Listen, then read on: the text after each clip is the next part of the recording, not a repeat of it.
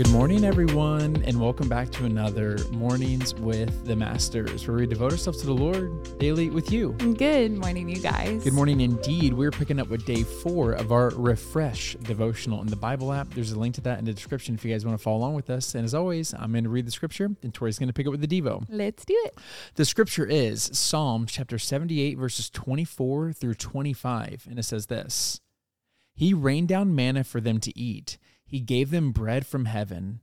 They ate the food of angels. God gave them all they could hold. The devotional says In the same way, when refreshing a fire, you need to provide kindling to the flames, we must feed ourselves in order to refresh our minds, bodies, and spirits.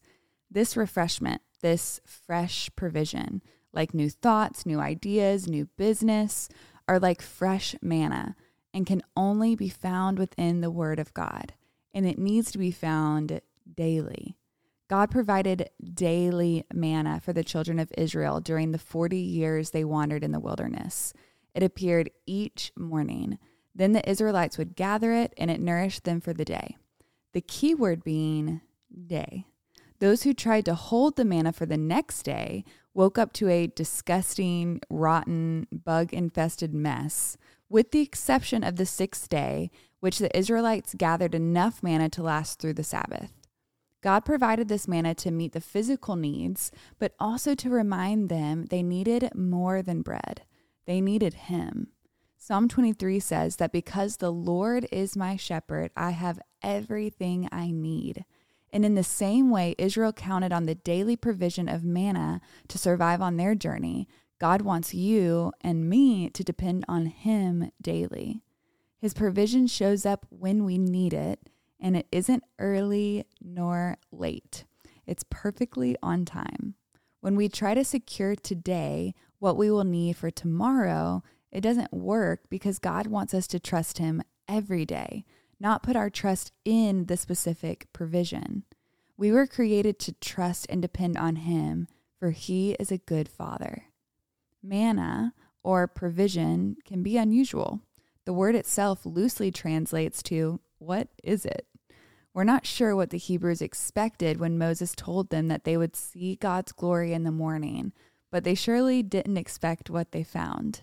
Sometimes we don't recognize God's provisions either because it doesn't look like what we're expecting, but it's always there if we're willing to look for it, and it's always enough. Yeah, that's really good. There was that line in there that really took me off guard. It was like the loose translation of manna, which yeah. means what is it? And I think it would probably be a good mindset and a good perspective for all of us to have right now because I think that one of the biggest disconnects that we have when it comes to trusting God as our good father and the provider for us is we feel that he's not providing what we need. Well, and I think the Israelites felt that as well because even though they had manna coming in every day, they desired something else. They desired meat. Mm-hmm. And so we do that to God all the time, even though He's given us what's good for us and what we need. And I think if we opened up our mindset to understand, like, wow, wait a second. If I don't if I feel like God's not providing for me right now, let me let me try to think what is he actually providing for me right now versus what I wish he were Right. And then the second thing, which I think is the most important thing, I love that it was daily manna. And honestly, I actually I don't love it because it's frustrating. Yeah. It's very frustrating. But I love that he reminds us that he is our God, not the provision. Yeah. And I'm going to say that again. God is our God, not what he provides. Mm-hmm. It's just like Christmas, for example, and giving gifts. You know, if someone gives you a good gift, yay, but go hug the gift giver. God is the gift giver, God is the provider. And whenever we have to depend on Him daily to provide what we need daily, our love and our, our loyalty and our trust is in Him, not in the things He gives us. But if we were able to take the things that He gives us, store it away, invest it, it, we wouldn't turn to him the next day because we'd be like, well, I don't need to spend time with God. I already have what I need. Yeah. And fast forward years that go down, we would forget about him. Mm-hmm. But no, he's a good God who desires a relationship with his children. And we now get to cling to him daily, which is a good thing, even though it can feel frustrating at times. Yeah, I think it's that difference between what we need and what we want, yeah. right? Because a lot of times we're asking God for what we want, but He knows it's actually not what we need. Like when the Israelites got the meat, they gorged themselves and mm-hmm. they died, yeah. right? And so I think a lot of times we're asking God for what we think we need, but in reality, it's not what we need. He's already yeah. given us what we need, and we need to have the eyes mm. to see that. Um, because I do think that a lot of times it's a perspective issue. It's a I'm looking for the negative inside of my situation. I'm looking at what I'm lacking versus what I already have.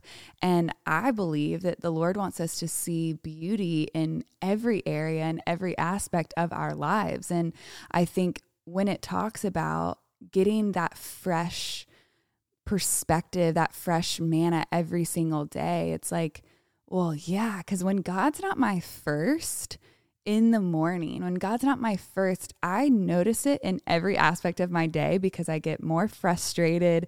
I get easily annoyed. Like there's a lot of things that I feel like go wrong throughout the day because my perspective is not first with him. Like I'm I'm operating from lack versus from overflow.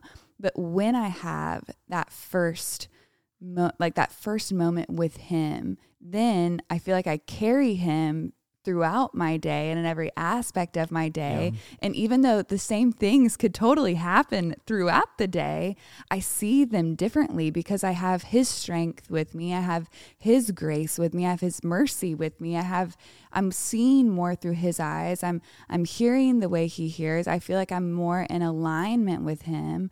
But when I'm not operating with him because I haven't spent time with him, then I'm out of whack, right? And then the things that I'm asking for might not even be in alignment with his will because I'm not in alignment with him. Yeah, and that can cause a lot of frustration. Totally. I was just reading earlier that the 40 years that the Israelites were in the wilderness as they were going to the if they're as they're going towards the promised land. Yeah. That trip only needed to take 11 days. Yes. The distance if you were to gone the same distance every day oh. would have taken 11 days. So crazy. And then I think about how often in my walk with God I take the scenic route or the Israelite route because I'm making things more complicated than they need to be. Mm-hmm. And I think we all can do that. And so, but if you're doing what Tori was just saying, by keeping God at the forefront of our minds and aligning our will with His will instead of mm-hmm. trying to force our own agenda all the time, we may end up being on that shorter route, which leads us to the promised land a lot faster. Yes. Uh, and it probably leads to a lot less frustration. Yeah.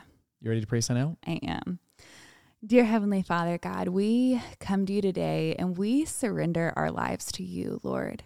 You are our Lord, not our cheerleader, God, not just the one who encourages us, God, but you are Lord of our lives. And we submit to your Lordship today, God.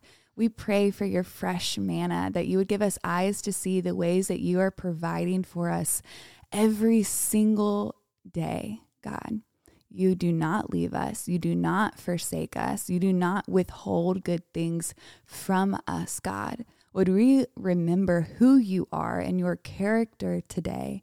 as we walk forward. Even if we face trials of many kinds, Lord, could we see those things through your eyes and not our own? We pray this in Jesus' name. Amen. Amen, God. Amen, God. Amen, y'all. Well, now is that perfect time to break out the worship music, break out the journal, and continue pressing to the Lord. Yes. And y'all don't forget that you are God's masterpiece. And y'all don't forget that we love you. we love you guys, and we'll be talking to you tomorrow. Juicy.